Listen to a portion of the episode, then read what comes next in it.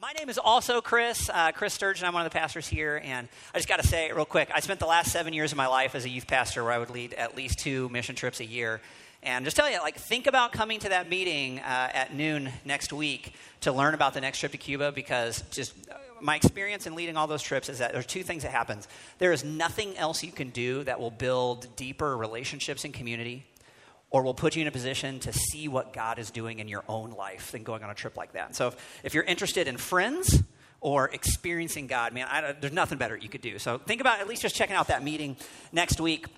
Um, but until then, I got to tell you, I am more excited about this Sunday than any Sunday I've ever been to church. And my parents like brought me like the first day I was born, right? So I'm like one of those people. And here's why: this is going to be the best series that any church has ever done, ever. Because it's called, these are a few of my favorite things. And so for the next four weeks, we're going to talk about my favorite stuff. Isn't that great? You guys are going to love this as much as I do. Get ready for a full month of hearing about soccer, coffee stouts, and the Kansas City Chiefs. All right, let's go. Uh, actually, uh, we're going to be talking about some of Jesus' favorite things. Some of the topics that Jesus talked about the most often in the Bible. There were certain themes, certain ideas that he just constantly came back to. And so we're going to take a look at those over the next couple weeks. But as I get started today, I want to ask you a question. You probably, on some level, realize this, uh, but Boulder County is, a, is not a place where a lot of people go to church. In fact, there's a study Boulder is the second least churched city in the United States. Only Burlington, Vermont is less churched, whatever that means, than here. And so you know people, and most people around here don't go to church, which means you know people who don't go to church. So I'm going to ask some questions, and I need you to be responsive, okay? So when I ask a question, just shout stuff out. Here's, here's the one we're going to start. Why? Why don't people want to come to church? What are the, some of the reasons that you've heard people say or that you suspect are the reasons? Hypocrisy. Judgment, hypocrisy, yeah. What's that? They're uh, yeah, they're too busy cycling. Like, like, look at the mountains. Why would I come be in a building right now? Like, yeah. What else? Why don't people come? Boring. It's boring. Yeah, they haven't seen Chris Lagadros moves, obviously. Uh, what else? Why don't people come? They're just not interested in God. Somebody in the first service just said apathy, right? Like ton of ton of that, just kind of spiritual apathy. Any, anything else? Nobody wants to get dressed up, and like you know, you got to get dressed up here. Uh, how about this one? Have you ever heard somebody say, oh man, those people just want my money? Ever, you ever run into that one? We got some brothers and sisters on TV who aren't doing a great job of dispelling that myth. Um, but yeah, there's a lot of people say, man, I don't want to go to church. Those people just want my money. Let me ask you this question. You're, you're here. Do you think we, Ascent Community Church, want your money? Yes, you're right. Good, good. Yeah, we do. We're trying to build a $10 million building project for crying out loud. Yeah, we want you. But here's the thing it's not for the reason you may think. And it's definitely not for the reason that a lot of people outside of the church think. But before I get into that, let me just say here's two reasons why we aren't here. First reason we're not talking, like, here's reasons why we're not talking about this. Uh, the church is not in trouble, right? I'm not up here talking about money because this is a sinking ship. That is not true. God is honestly constantly amazing us with his generosity to the church, and, and a lot of that comes through you. And so we thank you for that. Not talking about this because the church is in bad shape. I'm also not talking about this because God needs your money, right? I was just talking to him this morning. He just bounced his checkbook. He's, he's good. He's flush right now. So uh, we're not going to talk about money because God needs your money. But in order to, get into why we want to talk about money, I need you to like put on your imagination hat, close your eyes if it's what you need to do. But I want you to imagine a situation, right? Say um, you leave here today and you go to you go to the gas station over here and you're filling up, and you look over, and at the next pump is Jesus Christ filling his car up with gas. And you have a chance to have a conversation face to face with Jesus.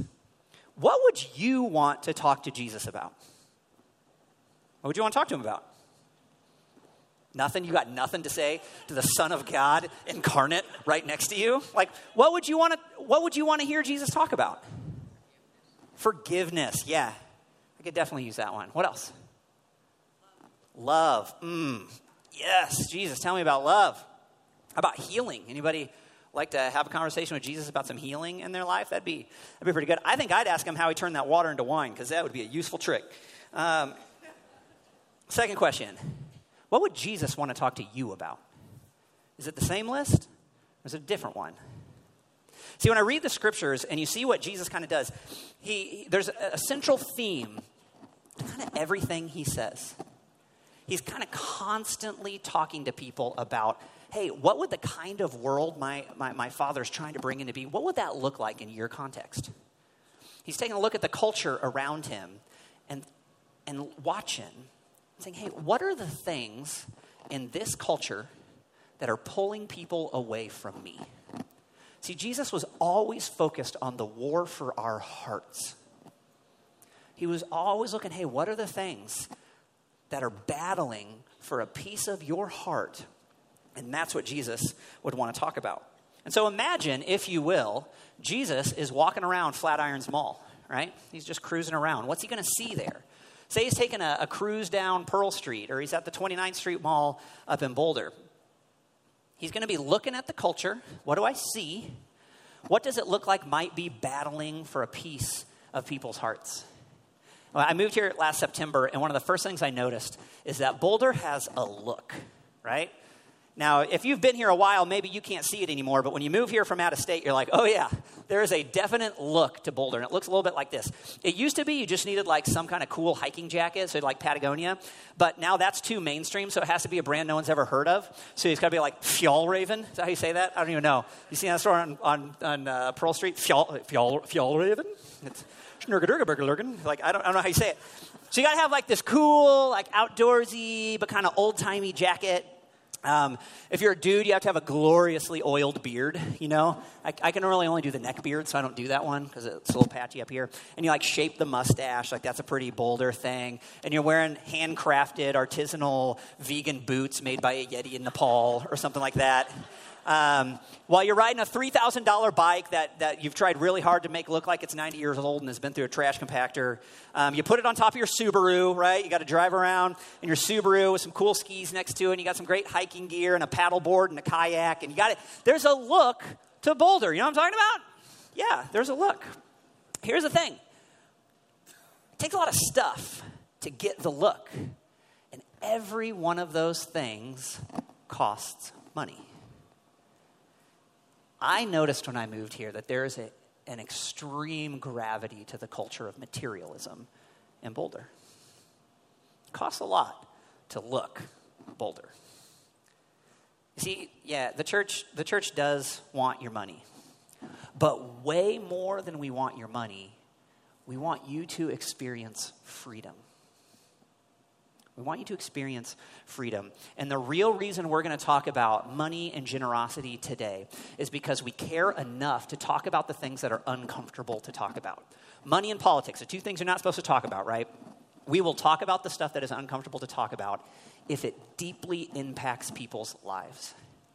And I can't think of many things that impact our lives more than money. And that's not to say that money is bad. Please don't walk away hearing that. I'll say that like a bunch of times in a row. Money is not bad. Money is not bad, but money can do things to us that is bad. When it grows out of proportion in the par- portion of your life that you're spending thinking about it and worrying about it, when it starts to expand, it can lie to us, it can consume us, it can distract us, and those things are harmful to us eventually money it can create this sense of dependence in us where we're like man this is the one thing i need. That's the answer to all of my problems. And if you really want to like get going and be committed to your own spiritual development this has to be an issue that we talk about. It just can't be something that goes unsaid. That's why we're going to talk about it. Also anytime something shows up in the bible it's probably worth investigating a little bit and if it shows up in the Bible two or three times, well, it's two or three times probably more important to talk about. Did you know in the Bible there are over 500 verses that talk about prayer? Apparently, prayer is kind of a big deal, right? Actually, less than that, there's less, there's less than 500 verses that talk about faith. But you, I think we probably all understand faith. That, that seems like a big deal when I'm talking about trying to follow God. Well, the Bible has over 2,000 verses over 2,000 verses that talk about money and giving. that not only tells us it's a big deal, it tells us this has always been a big deal. This has always been something that really dramatically impacts people. And so today, up here, my job is to get you stirred up a little bit, maybe to make your heart beat a little bit faster. That's okay. You can walk away and tell your friends how crazy I am. That's cool. But just know that's what I'm going for because I know you can work it out afterwards. And to make sure that I get there, what we're going to do um, is we're going to look at all 2,000 of those verses. So let's buckle up. Um, good Lord willing, and the creek don't rise. We ought to be out of here by Wednesday. So let's get three. We're going to look at three passages. Only three, promise. The first one is in Matthew chapter 25, verses uh, 14 through 29. It's a little bit of a longer passage. It's a parable. We did a series on parables, uh, two series back. Essentially, it's this Jesus, who's always looking around, looking at the culture, trying to see what's battling for people's hearts, would then kind of create these just kind of teaching fables, teaching stories, using terms that people understood to help them understand what he's talking about. This is one of those parables. So he tells us this story. Jesus said, Again, it will be like a man going on a journey who called his servants and entrusted his wealth to him. First one, real quick. Again, a parable. Each of these characters represents someone else. Who do you think the man going on the journey represents? Anybody? God. The man is God, right? And he calls together his servants. Who are the servants? Us. Yeah, you guys are super confident in shouting those answers out. Um, so again, it'll be like a man, God, going on a journey who called his servants, us, and entrusted his wealth to him. Whose wealth? God's wealth. Great. All right, let's keep going. Uh, so he calls them together. To one servant, he gave five bags of gold, to another, two bags, and to another, one bag, each according to his ability. Then he went on his journey. The man who had received five bags of gold went at once and put his money to work and gained five bags more. So also the one with two bags of gold gained two more. But the man who had received one bag went off, dug a hole in the ground, and hid his master's money. After a long time, the master of those servants returned and settled accounts with them. The man who had received five bags of gold brought the other five. Master, he said, you entrusted me with five bags of gold. See, I have gained five more. His master replied, Well done, good and faithful servant. You have been faithful with a few things. I will put you in charge of many things. Come and share your master's happiness. The man with two bags of gold also came. Master, he said, You entrusted me with two bags of gold. See, I have gained two more. His master replied, Well done, good and faithful servant. You have been faithful with a few things. I will put you in charge of many things. Come and share in your master's happiness. Then the man who had received one bag of gold came. Master, he said, I knew that you are a hard man harvesting where you have not sown, and gathering where you have not scattered seed. So I was afraid and went out and hid your gold in the ground. See, here is what belongs to you. His master replied, You wicked, lazy servant. So you knew that I harvest where I, where, where I have not sown and gather where I have not scattered seed. Well, then you should have put my money on deposit with the banker so that when I returned, I would have received it back with interest. Take the bag of gold from him and give it to the one who has 10 bags. For those who have will be given more, and they will have an abundance. As for those who do not have, even what they have will be taken from them. And it goes even worse for that guy from there, but we'll cut off the story right there. But before we go on, this is so important to remember God is the owner, we are the servants. God is the we are the God is the we are the gold. God is the owner. This is the key concept. If you don't hear anything else, if you miss this, you miss everything. Because this is the key concept to everything we're going to say. Because if you don't get this right, if you don't get right the idea that God is the owner, then I don't think you'll ever get started on your journey of generosity. God is the owner. But this is actually a really hard concept for us to get a hold of because actually, I think we are just born into selfishness. Nothing comes more naturally to us than selfishness. And all you need to know to prove that is a toddler, right? Like, do you think anybody's ever gone and hired a tutor to teach their kid to be more selfish? Has anybody ever said, you know, my kid shares too much? Uh, can you help me with that? If you've ever had kids or been around them, there's a word that a toddler learns pretty darn early that will negatively impact the rest of her parent's life. And do you know what that word is? Mine. Didn't even have to prompt you on that one. You knew. I said God is the owner like five times in a row. You said mine louder than that. Like, mine. My two or my, my first kid was two when she learned that word. My second kid, who doesn't say daddy yet, says mine. She's one. She says two words, mine and no. Like it's hard. We get it. There is something natural in each one of us that just gravitates towards selfishness. It's hard to get the concept that God is the owner. In fact, sometimes uh, I see this in myself. I get such a like, oh, this, these are my things. I have these. I earned them. I made this money. I bought this. This is mine. And sometimes I'll even I'll get kind of like up and be like, you know what, God, you've been doing me a pretty good solid this week. I think I'm gonna I'm gonna I'm gonna give some money away. You're welcome. You know, or like, God, hey, thanks. Yeah, yeah, it's been going going pretty good. Let me. Uh, yeah, I'm gonna go. I'm gonna go volunteer for a couple hours this week. I'm gonna give back to you, God. That's what I'm gonna do. I'm gonna give give back from what's mine to you. The truth is, you actually can't give something back to God because it's all God's already. You can't give to God what is already God's. But we get this idea that God's not the owner, that I'm the owner.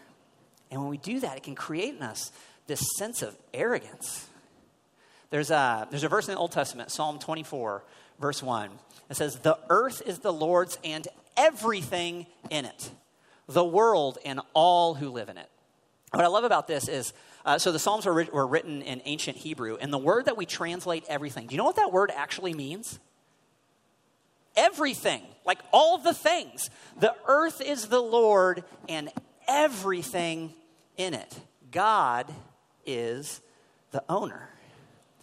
But we tend to think that we are. And what goes further, we tend to then think that these things equate to happiness. Have you ever had that sense, like, if you really look at it, that you start to feel like, you know, I think I'm about, I'm one possession away, one possession away from happiness. This totally happens with me. I'll just get focused on something, like, oh, man, if I could just get that new iPhone, then I'd be happy. Or, oh, if I can just get uh, this new pair of shoes, then I'd have it set if I could just get this new outfit, if I could just uh, remodel my kitchen, if I could just get a house in that neighborhood, if I just get this one thing, then I'd be happy. And I've been doing this my whole life, and I, sometimes I get those things, and for like a minute, I'm happy. But as soon as I get it, it's like, oh, but that thing. I'm just one thing away from the life I really want when I moved here uh, this past September, I came from what is actually the most expensive zip code in the United States of America. So I was living in the Silicon Valley, and about a half a mile north of our church was a town called Atherton, California. And Atherton is the most expensive place in the United States to buy property. And to give you an idea of the scale we're talking about, Atherton, number one, Beverly Hills, number 14, right? It is the town where the CEOs of Google, of Apple, of Intel, of YouTube, of eBay all live.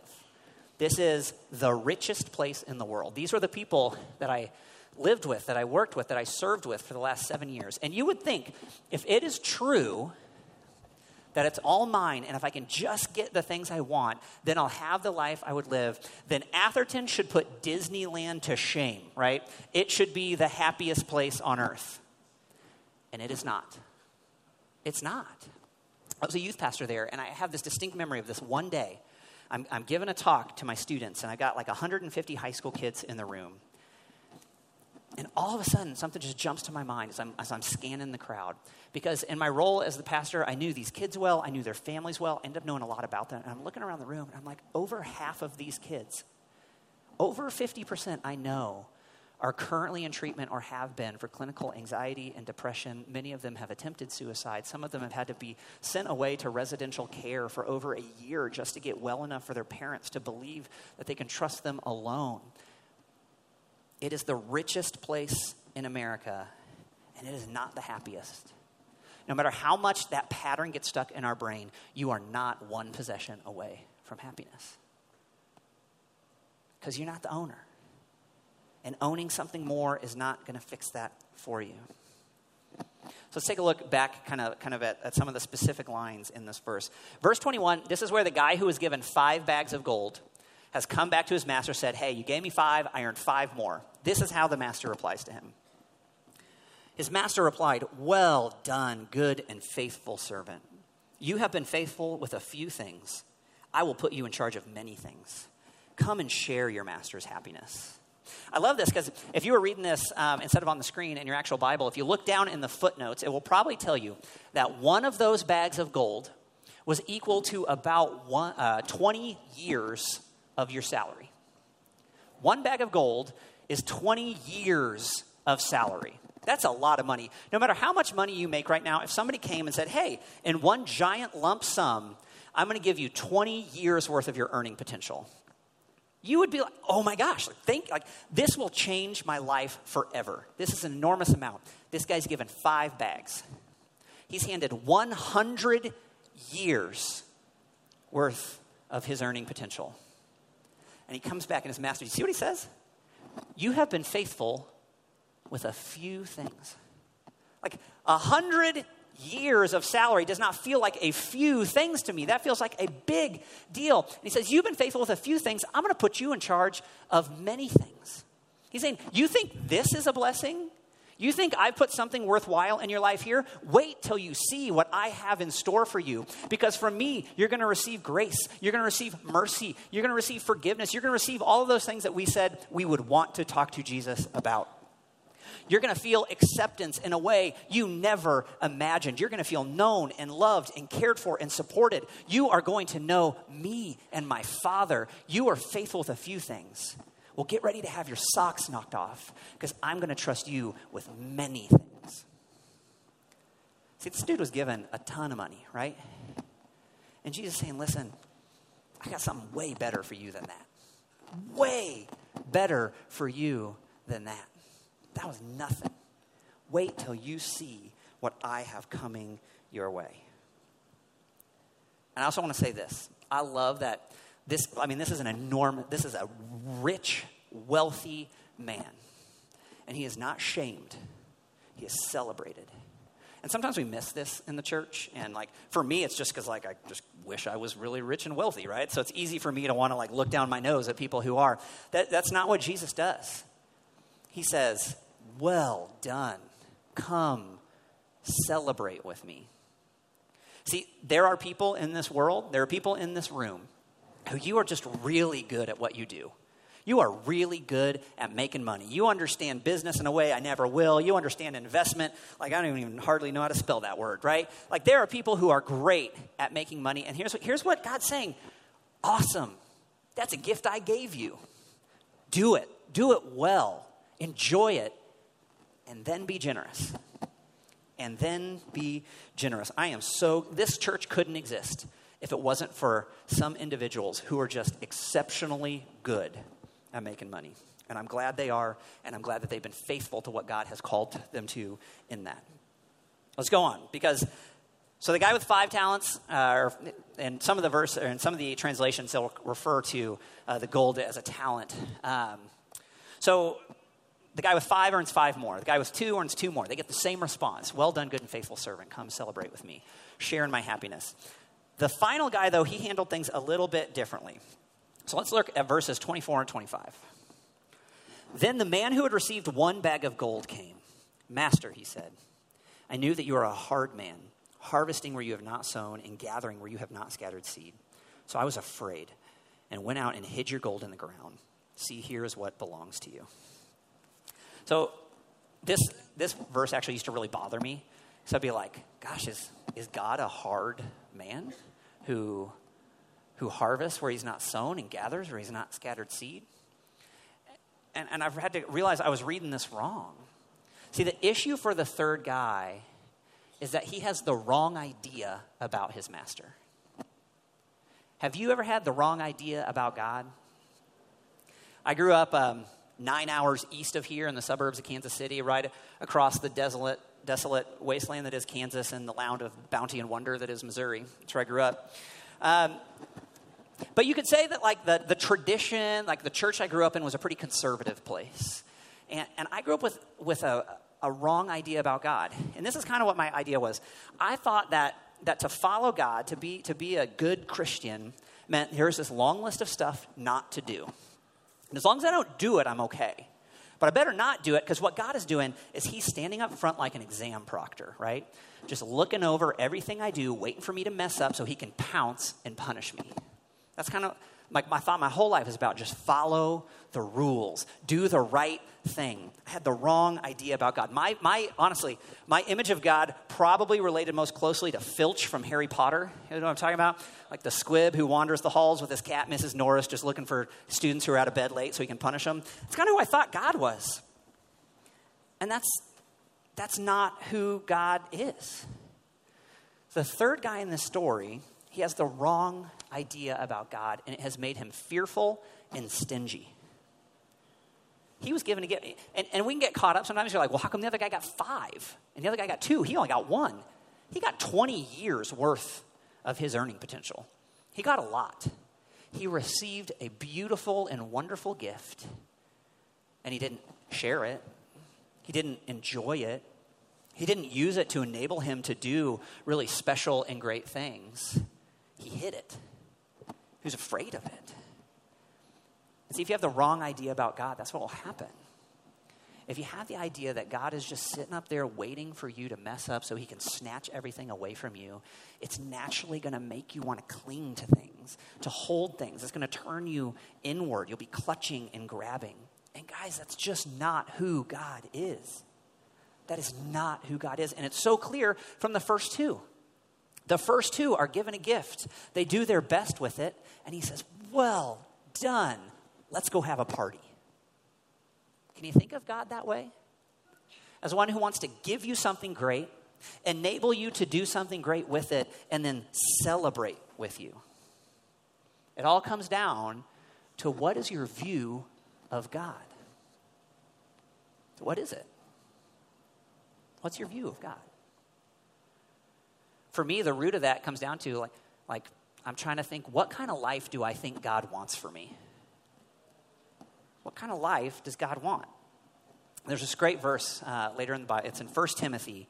Um, and we'll go through a few verses in this passage, but starting with verse 17, it says this Command those who are rich in this present world not to be arrogant, nor to put their hope in wealth, which is so uncertain, but to put their hope in God, who richly provides us with everything for our. Anybody know what the next word is? Anybody? Enjoyment. Who said it? One of you said it. Nice. Way to go, Ben. You the man. But to put, uh, richly provides us with everything for our enjoyment, not just your sustenance, not just to help you get by, but to live a life you enjoy. That is the kind of God that we have. That is the kind of God that we're talking about. And the truth is, I don't believe that there is anything in this world that can lead to you, lead to a life more filled with enjoyment than living a life close to Jesus. Living a life close to God, living in the kind of world that He's trying to bring into being. But let's take a closer look at that, at that sentence. It starts out this way Command those who are rich in this present world not to be arrogant. Now, anytime you're reading the Bible, you, you want to make sure you're aware who's the audience? Who is this verse talking to? Which means we have to ask ourselves this question Who's rich? Who's rich? Anybody want to anyone want to venture a guess? This is one of those things where everybody's like, I think the guy up front wants me to say we are, but I don't feel rich, so I don't want to. And uh, I'm going to ask you this question. When you got up this morning and it was time to get ready for church um, and you had to get dressed, did any of you have a choice in what you put on? Did you, did you, maybe you're like, oh man, I don't even know. I don't know which accessories to use. I'm trying to look right. In a lot of the world, if you had more than one set of clothing, that would be a sign of wealth. Or how about this? Uh, when you woke up this morning, were you laying on a big, fluffy, soft thing? Mm, mattresses. I love my mattress. Ooh, it's good. I got one of those ones you order on the internet and it comes all rolled up and you let it, like, it was awesome. Love that thing. How about this? When you opened your eyes this morning, did you see the sky? Or did you see a ceiling? There's a roof over your head. How about this one? How'd you get to church today? Did you drive or did you walk? How about this? I'll bet some of you had to choose which car are we going to take to church this morning? And say, we don't want to say it, but what this, I love it. It says, command those who are rich in this present world. Well, in this world, if in your household you make over $34,000 in a year, you're in the top 1% of human beings alive on this planet. If you, in your entire combined household, make 34K, top 1% globally, command those who are rich. Talking about us. And what I think is interesting is that I'll bet most of you, just like me, would not generally define yourself as rich. And there's a study done which I think illustrates this. It's fascinating to me. Um, real smart people did this study. They asked a bunch of people who made $30,000 a year, hey, you make 30K a year. What would, how much would you need to make in a year in order to consider yourself rich? And those people said $60,000. Oh, if I made 60K in a year, then I would be rich. So then they ask a bunch of people who made $50,000 in a year. Hey, how much would you need to make in a year in order to consider yourself rich? Anybody want to venture a guess how much they said they would need to make? $100,000. Yeah, they just double it. If I could make $100,000 a year, then I would be rich. So then they asked people who made $100,000 a year, hey, how much would you need to make in a year in order to consider yourself rich? You know what they said? $200,000 a year. There's a pattern here. Catch it. Um, so then they, they up the ante. They go to the people who made a million dollars a year. Doesn't it seem silly to even ask a person making a million dollars a year? How much more would you need to be rich, right? They ask people making a million dollars every year. How much more would you need to make in order to consider yourself rich? And what did they say? $5 million a year. Yeah, they're either the most selfish or the smartest. I'm not sure which. Um, but at its heart, every one of those people they asked gave the same answer. How much more would you need in order to be rich? More. More. Honestly, the amount more doesn't matter. Everybody said, you know what? I'm just not there yet. Nobody wants to define themselves as rich. This verse is talking to us. And he goes on command those who are rich in this present world not to be arrogant. Okay, so now we've already learned that, that we're rich. Who's arrogant? Nobody wants to say it. It's us again. Spoiler alert. Let me tell you a story. When I was in high school, actually, for my whole life, I grew up in a car family and a specific kind of car family. My dad was a hot rodder. You know what this, what this is? So, for my whole life, in our garage, there was a 1948 Chevrolet half ton pickup. And over the years, it changed how it looked a lot. Eventually, it looked like this right? There, there's the side of it. Here's a shot of the front. That was my dad's hot rod. He'd spend all of his weekends going to car shows with that thing. I got dragged to a lot of them from very early in my life. But that is an awesome car. My, he cut uh, eight inches out of the roof, brought that down, so you know the windshield's only about this tall. It sits on a rake. If you don't know what that means, the back's higher than the front, so it looks kind of mean when it's going down the road. It's got big fat uh, back tires. Uh, it's got a small block 305 in it, makes a lot of noise. It's got dual exhaust glass packs on the back. Like, it's loud, it's fast, it's red, it's flashy, and he totally let me drive it all the time. No, that's not, that's not true. I was not allowed to drive that car. I saw it, I thought it was awesome, I wanted to, but I wasn't allowed to.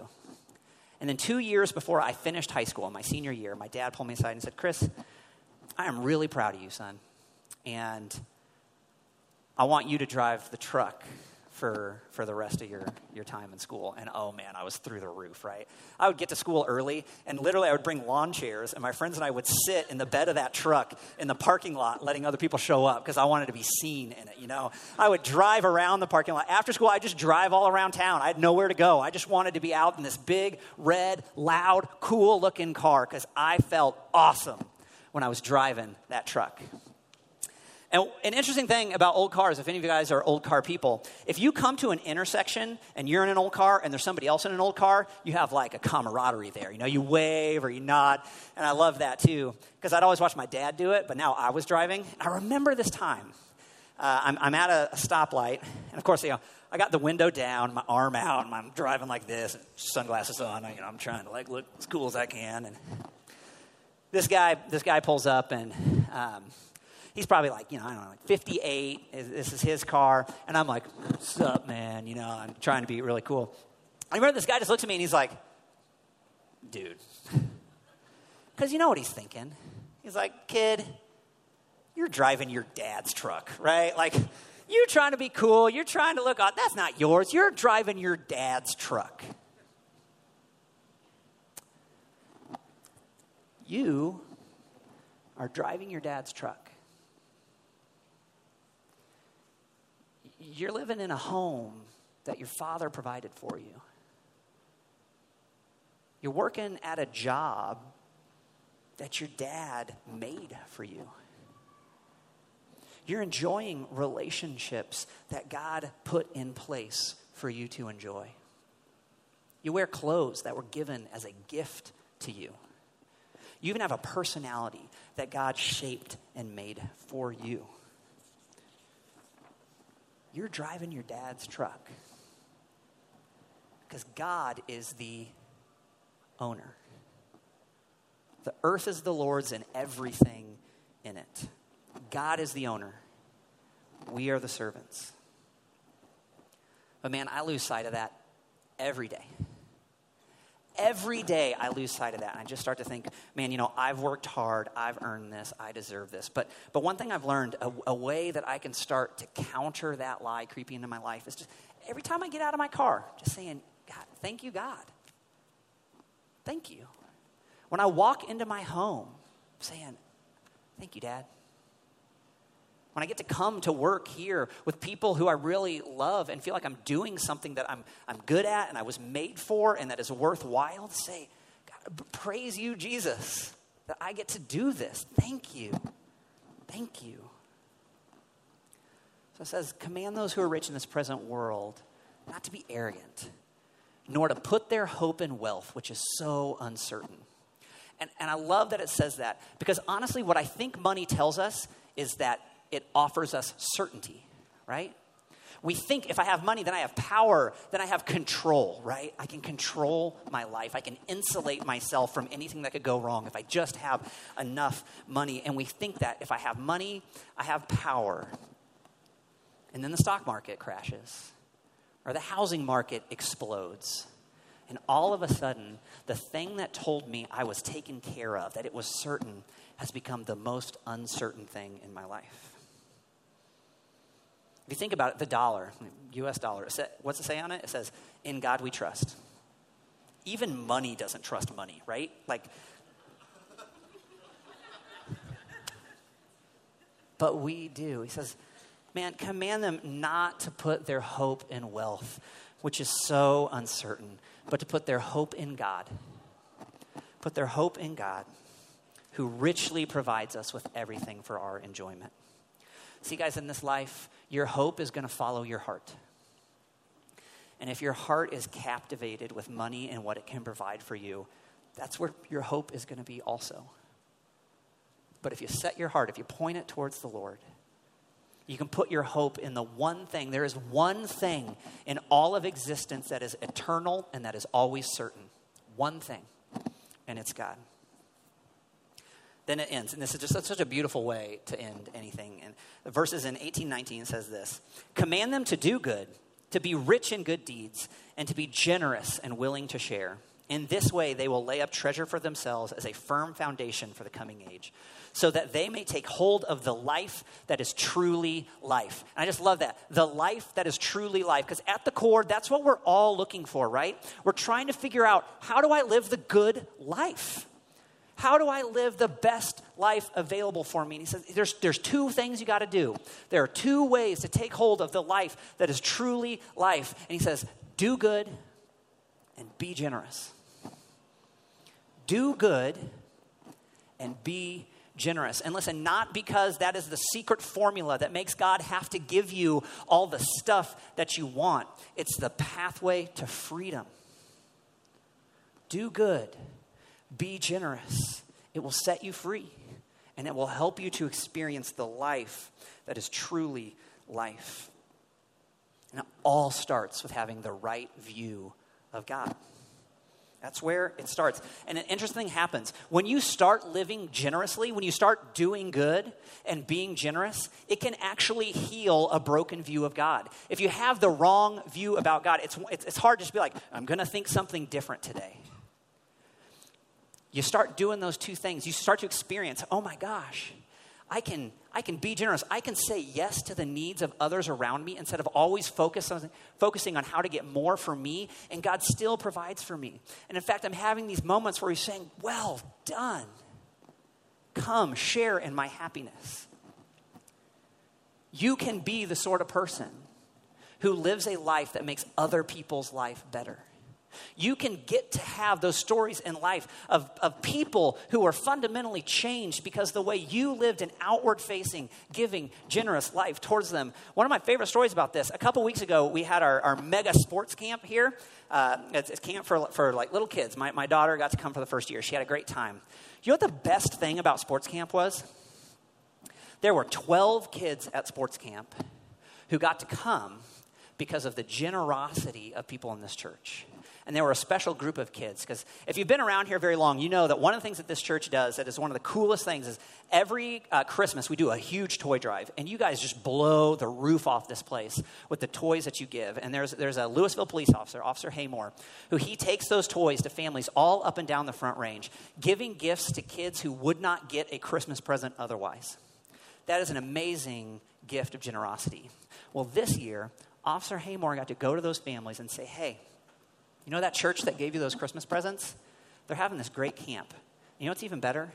People in that church paid for your kid to go. 12 families got approach and say, hey, you probably didn't have a whole lot planned for your kid this summer, but, but some people in this church got together, they gave generously, and your kid gets to come. There's a camp just for you, and it's not going to cost you anything. How cool is that, right?